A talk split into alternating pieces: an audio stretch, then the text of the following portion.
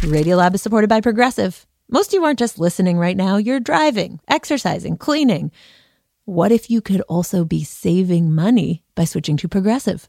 Drivers who save by switching save nearly $750 on average, and auto customers qualify for an average of seven discounts. Multitask right now.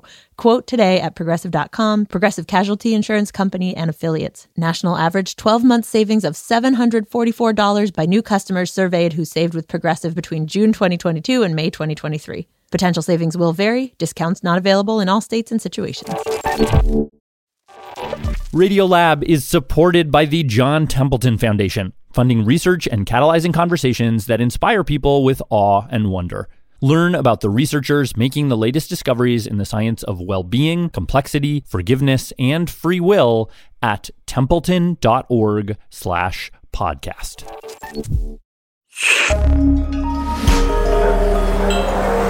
Listener supported. WNYC Studios. Hi, I'm Robert Krulwich. Radiolab is supported by Casper. As we begin this episode on reproduction in the human body, check out the Casper or the Wave mattress, providing supportive comfort for all kinds of bodies. Visit casper.com slash radiolab and use code radiolab at checkout to get $50 towards select mattresses. Terms and conditions apply. Hi, I'm Robert Krulwich. Radiolab is supported by Audible. As we begin this episode on reproduction and development, check out How We Do It, the evolution and future of human reproduction. Go to audible.com slash radiolab or text Radiolab to 500 500 for a free 30-day trial and a free audio book. Oh, wait, you're listening. Okay. All right. Okay. All right. You're listening, Listening to Radio Lab. Radio Lab. From WNYC. See? Yep. Hey, this is Jad, very proud to present to you guys starting today here on Radio Lab a mini series from producer Molly Webster. It's been my goal as a fish. It's been my goal.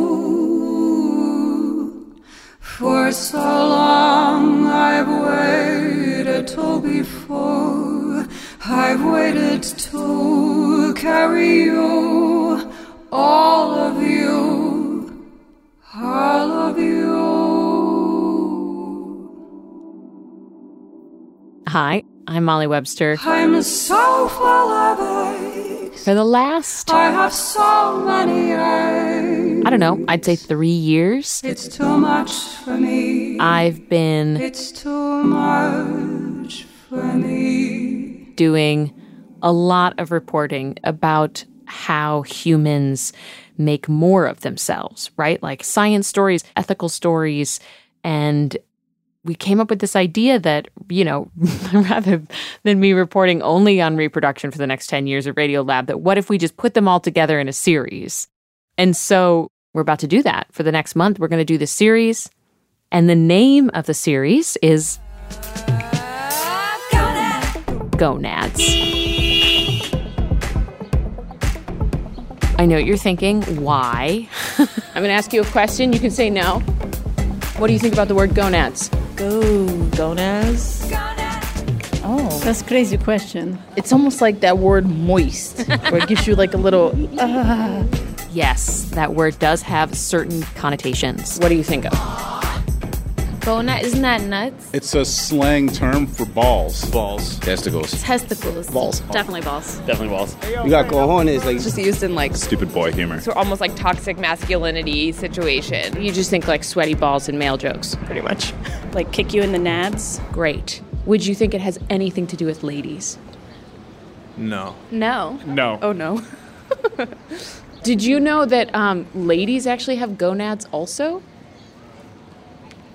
That gonads are both testes and ovaries? Oh, really? That it's actually for men and women.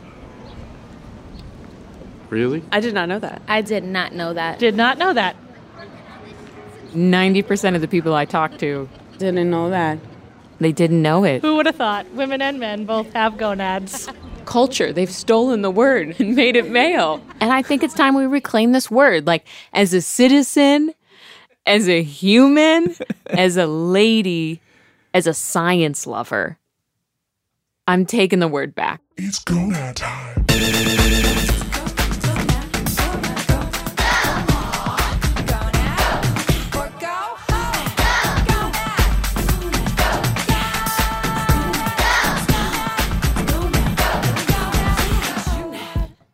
Okay, so this is episode one, and this whole series, like, kind of came into being um, with a single phrase. All right, the duck is in the house.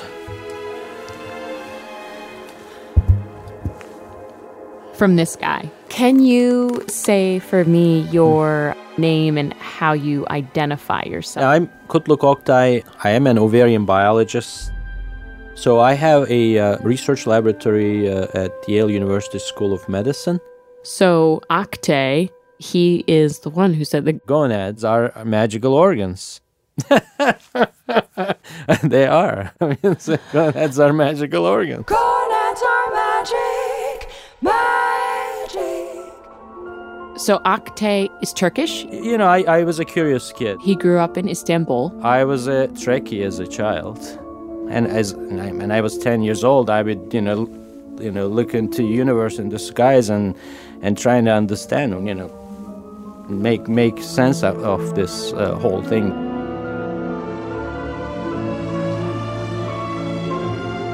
What was it about the sky that attracted you? It was the concept of infinity.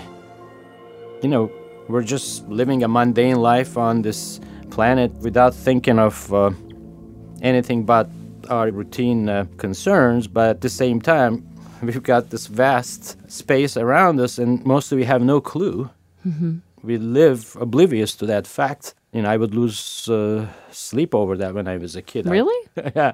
Fast forward, Oktay goes to medical school in Turkey. He becomes a doctor, specifically an OBGYN. So I had to deliver a lot of babies, uh, probably 20,000 or so. Wow.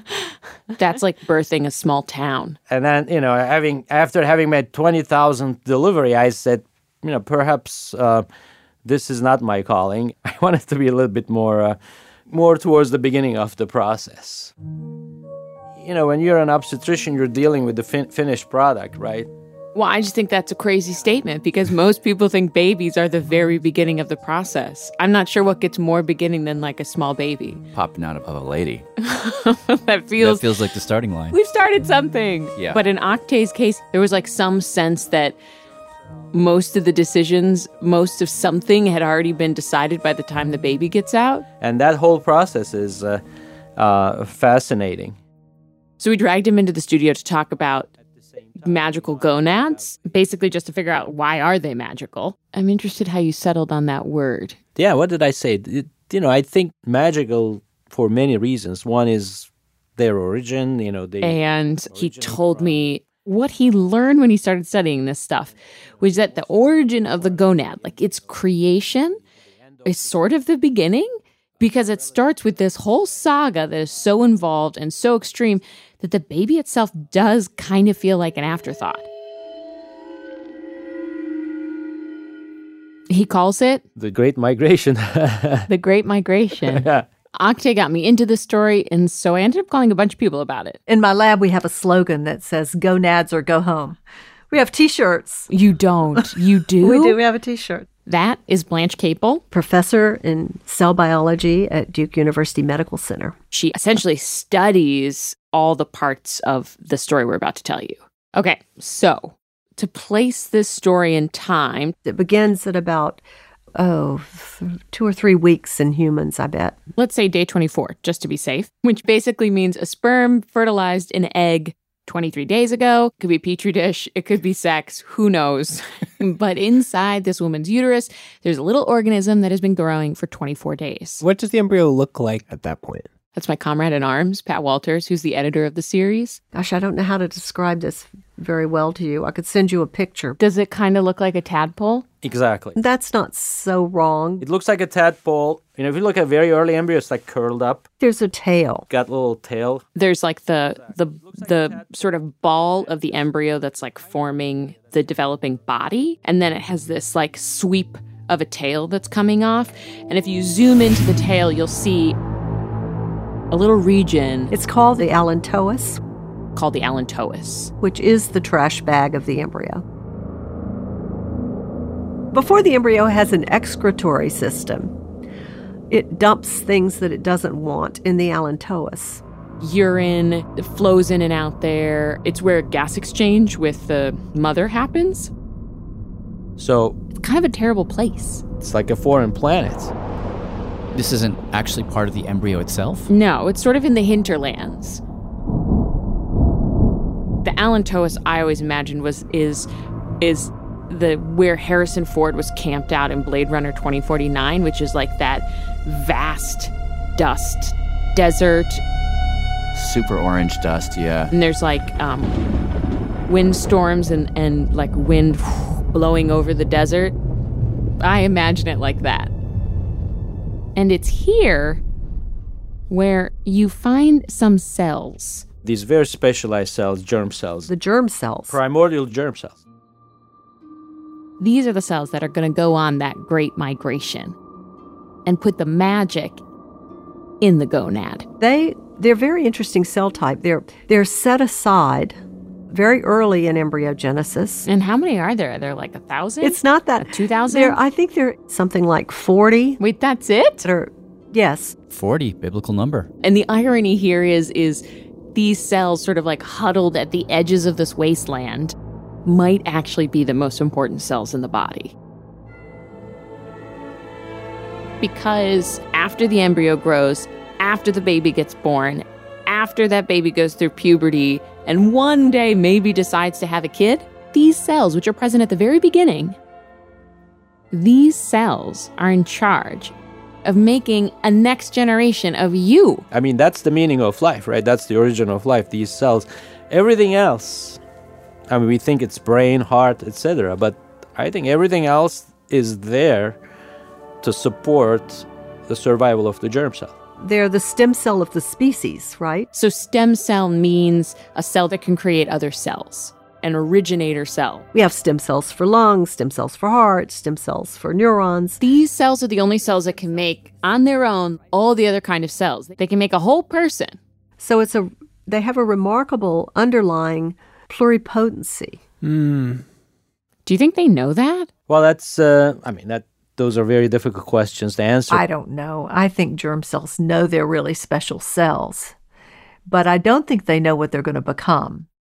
Wait, can I ask you a question? If they're so special, why do they start out in the trash? Yeah, that seems like a bad place. You would think. It's very curious that the germ cells arise near that position, and it's unclear why. Or you hide your most precious object in the trash dump. That's what I'm, I'm like, this is like got like the That's best Mission Impossible, like Murder on the mm-hmm. Orient Express. Yep, maybe that's the plan. I don't know. In all seriousness, for some reason, and scientists don't know exactly why, it seems like evolution has decided to set these cells aside at the beginning of development, which means they have to make a journey back to the middle of the embryo where their destinies will be revealed. And if they make it there, we make it there. If they don't, we don't. Okay, okay, so so they hang around this dusty wasteland for a few days, huddled against the elements. I wonder what that's like for them. I imagine there. if I was in that situation, I would just like be like wondering how I this was my lot in life. Is this some sort of cosmic joke? I have a sense I have a sense I may be important, but I'm just here. Don't know why. In the wasteland. So they hang out like that for a couple of days. And then doo doo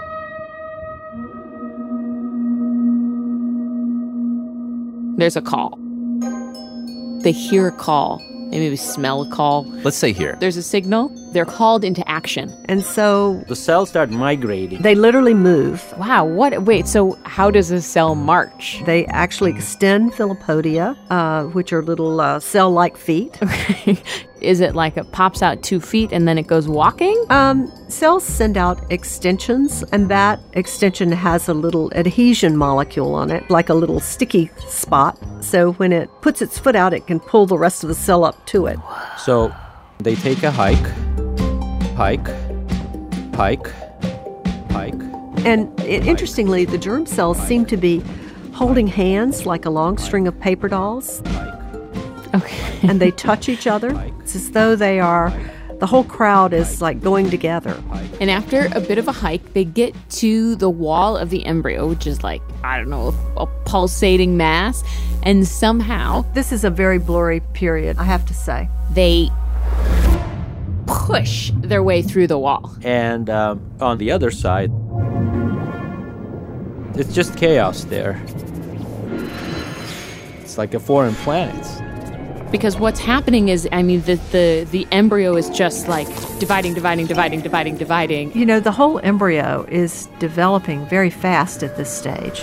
Trying to start forming parts. Like, it wants to form organs, it wants to form a nervous system. There are all kinds of signals flying around to tell the gut to form and to tell the liver to form. blood cells are popping up, neurons. You know, all these signals are, are flashing all around, and yet the germ cells, Their job is to block it all out.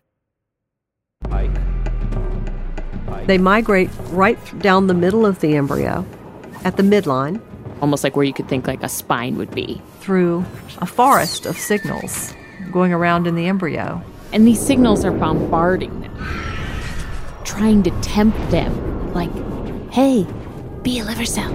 Be a liver cell. Come be a liver. Be a liver. And sometimes these cells are like, hmm, wait, do I want to be a liver? Am I a liver? No, wait, something tells me I should keep marching. It seems scary, doesn't it? Yeah. Yeah, they go through a battle. hey, do you know if they ever lose one along the way? Like the chain is going and they're Ah. trying to like, don't differentiate, don't differentiate. Does like the fourth one from the end ever go like pew and just become a stomach? And they're like, oh crap. We lost Stan. keep going. hurry, hurry! it probably happens. but they try to stay focused together and they try to resist all of those signals that could divert them from their destiny. They want to stay uncommitted. These might be the last cells in the developing mammalian embryo to give up um, their world of possibilities. This is David Page. He is the director of the Whitehead Institute, biologist at MIT. if you see what I'm saying. So basically, when, a, when an egg is fertilized by a sperm, to go back to the, that beginning, um, the resulting cell called a zygote, the fertilized egg, has the possibility, has the potential to become every type of cell in the body. And as one cell becomes two, and two become four, and so on and so on, eventually some cells give up that broad range of possibilities and become committed to narrower occupations and specializations. You know, we have at least 200 or 300 specialized cell types that make up our body. All the other cells make the transition from possibility to reality. And those migrating primordial germ cells are the last cells to give up a wide range of possibilities. Oh, I like And- them and- for their like pugnaciousness.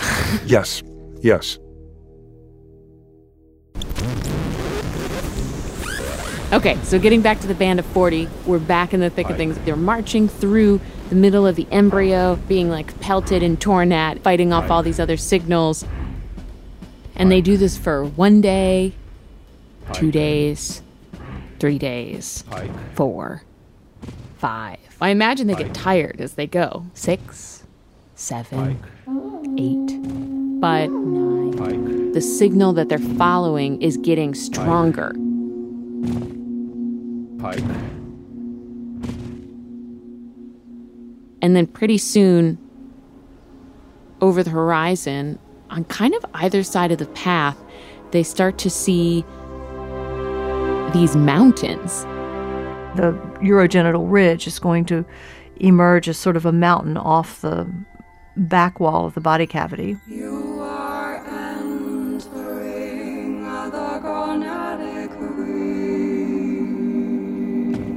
So they're still marching down this path. They're following the signal. The mountains are getting closer and closer. And then at some point, the path in front of them splits. It goes to the left and it goes to the right. And half the cells will go to the left and half the cells will go to the right. Regardless of what direction they go in, they end up at the base of a mountain. And the mountain is a mass of, like a dense mass of cells. And they come right up to the edge of the mountain wall. And they're able to just like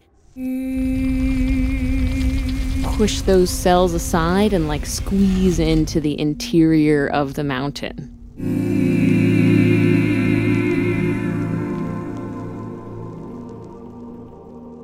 Which is an entirely new space. So the germ cells enter enter the gonad. Oh, this is the gonad. Yeah, this is the place that will either be an ovary or a testes. And which, I mean, has it been figured out which it is? No. At this point, it could go either way. Huh. I think about this place as a cathedral, and the cathedral, it's sort of under construction. And as they walk in, they, they probably know immediately that this is the place that's been calling them because that signal that they've been following. It's everywhere. Maybe when they get to the gonad, the whole cell is surrounded by the signal, and that tells the cell to stop.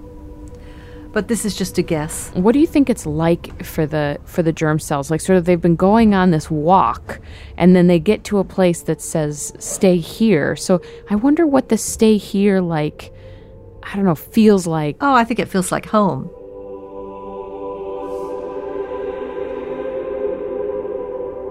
After marching for almost two solid weeks,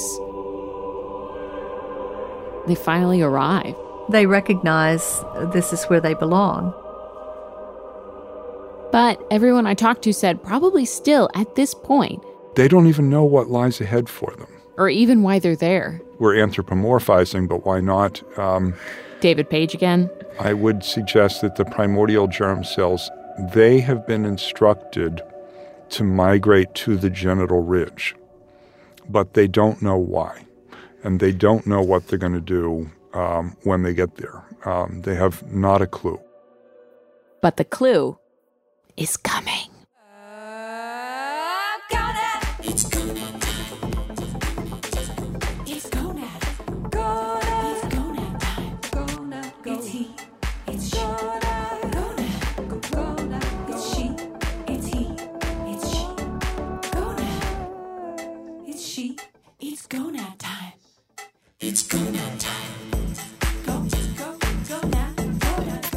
Jeff Pearson calling from Grand Island, Nebraska. Radiolab Presents Gonads is supported in part by Science Sandbox, a Simons Foundation initiative dedicated to engaging everyone with the process of science.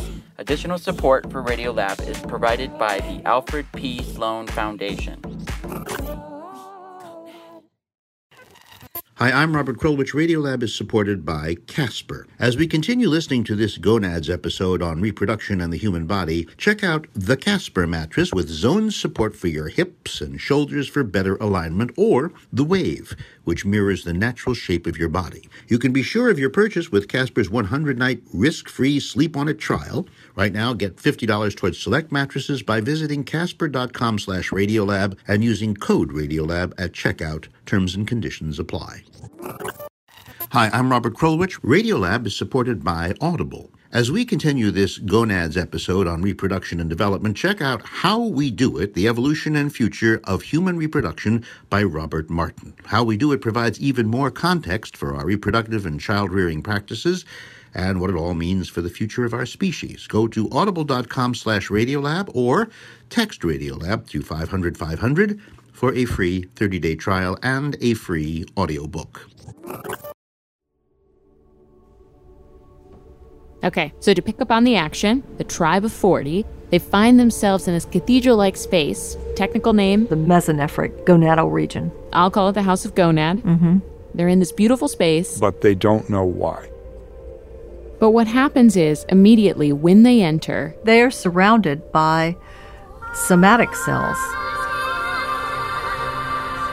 I imagine these cells as like friendly monks just gliding around in red robes. Their job is to just protect you and make sure that nothing bad happens to you.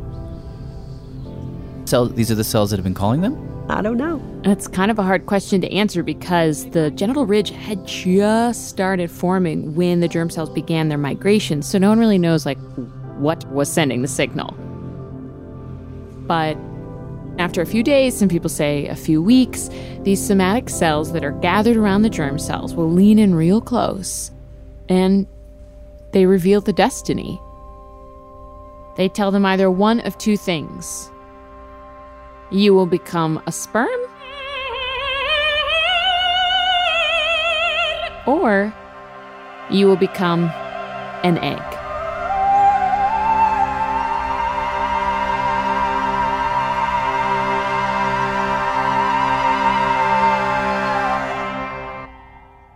What exactly are these monk cells doing, though? I mean, are, to to make them change, are they like bumping them in some special way, or No, no, no. no. They're releasing proteins. Well, there are molecular signaling cascades that are controlling the male or female fate of the of the germ cells. and what makes them go one way or the other? Ugh. That is super complicated, and we're going to get into it later in the series. So for now, I'll just say In mammals, sex is genetically controlled by whether or not you have two X chromosomes or an X and a Y chromosome. So it's just basically like your fourth grade biology of if the cells in the cathedral have a Y chromosome, they'll they'll say sperm, and if the cells in cathedral have an XX chromosome, they'll say egg. So it's still basically just fate and luck as to wh- which way they go. Yes, but here's the cool part. If the monks tell the germ cells that they're going to be sperm, they they basically divide a little bit and then the monks like take the germ cells and they put them to sleep. They sort of I don't know, entomb them in these like catacombs until uh after birth and puberty. But if the germ cells get told that they're going to be eggs, something different happens inside of them and they just go nuts.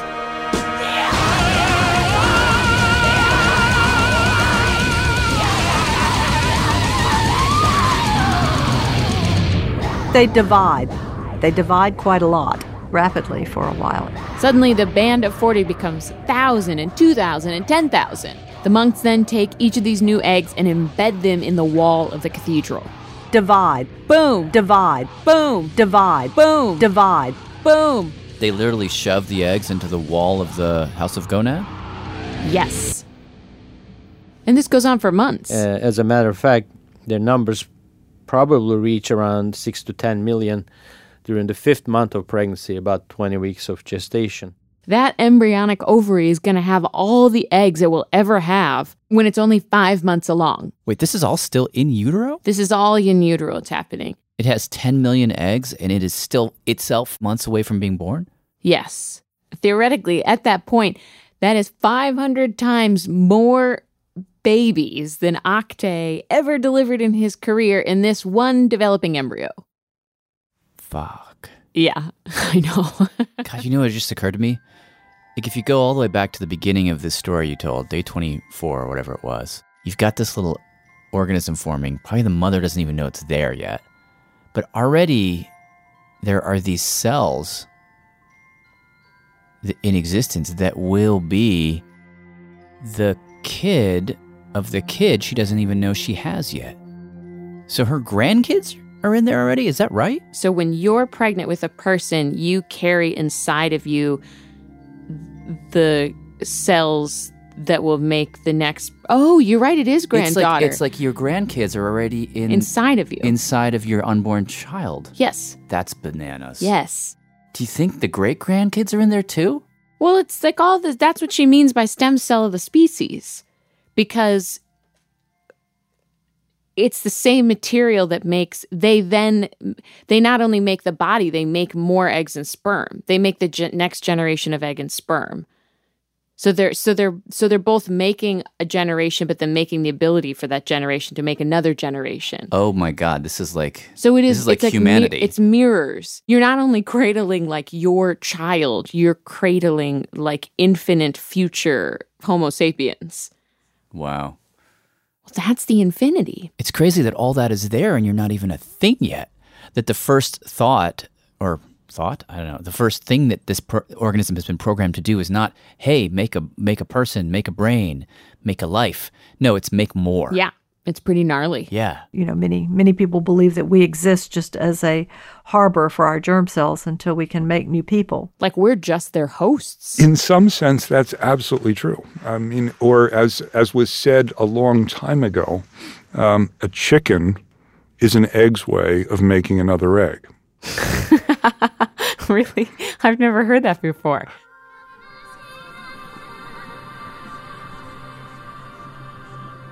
Uh, so I was in Michigan a couple of weeks, months ago, and so I was in Michigan and I was kayaking on this river that has super sandy bottom and it's like pretty shallow. I don't know, it's like three or four feet deep. And the cool thing was that um, it, the salmon were spawning. Huge fish. They were like three to four feet. They were so thick around, and and there were so many of them that they would like rustle my kayak. And I see something kind of in this one part of the river, like by itself. And I look and it's a, a fish, it's a salmon that's lying on the bottom of the um, river. And uh, I see like through the ripply water um, some like pink. So I turn the kayak around to go like look at it. And what I realize is the pink is not like flesh, the pink is like packed eggs. The body was sliced open so you could see into the hollow. And in the hollow were just like what felt like millions of these like bubblegum pink drops of eggs. Like the entire body cavity was packed eggs. And to think that parts of our body, male and female, by the way, because the, the testes do this just a little later um, in life, to think that parts of our body are like that fish, it felt like just pulling back the curtain and seeing something that I, I can never unsee. It's gonad time.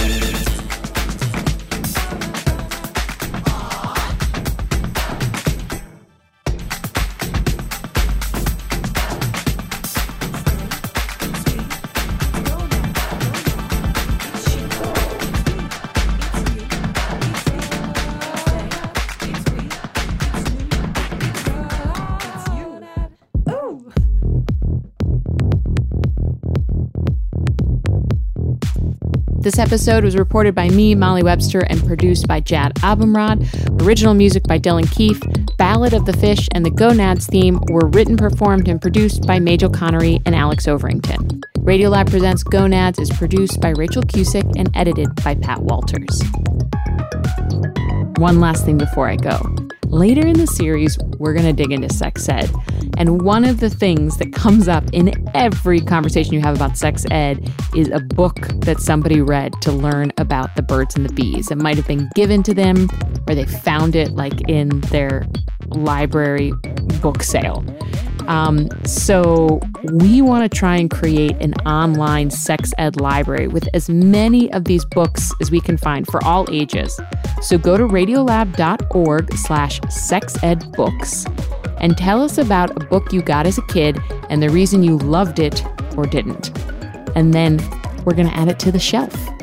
And it's going to be great. Um, so that's it. That's our episode. And uh, see you next time. Bye.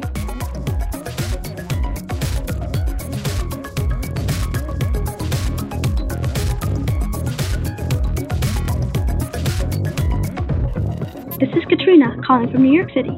Radiolab was created by Jad Abumrad and is produced by Soren Wheeler. Dylan Keefe is our Director of Sound Design. Maria Matasar Padilla is our Managing Director. Our staff includes Simon Adler, Maggie Bartolomeo, Becca Bressler, Rachael Cusick, David Gebel, Bethel Habte, Tracy Hunt, Matt Kielty, Robert Krulwich, Annie McEwen, Latif Nasser, Melissa O'Donnell, Arianne Wack, Pat Walters, and Molly Webster. With help from Shima Oliaee, Carter Hodge, and Liza Yeager. Our fact checker is Michelle Harris.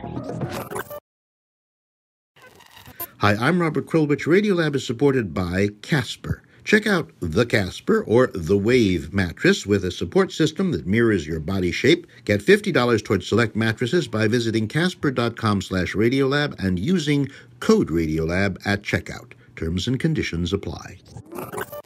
Hi, I'm Robert Krulwich. Radiolab is supported by Audible. Check out How We Do It, the evolution and future of human reproduction. Go to audible.com slash radiolab or text Radiolab to 500 500 for a free 30-day trial and a free audiobook.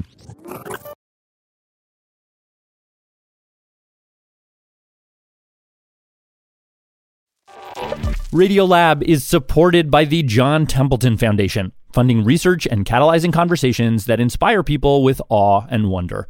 Learn about the researchers making the latest discoveries in the science of well being, complexity, forgiveness, and free will at templeton.org slash podcast.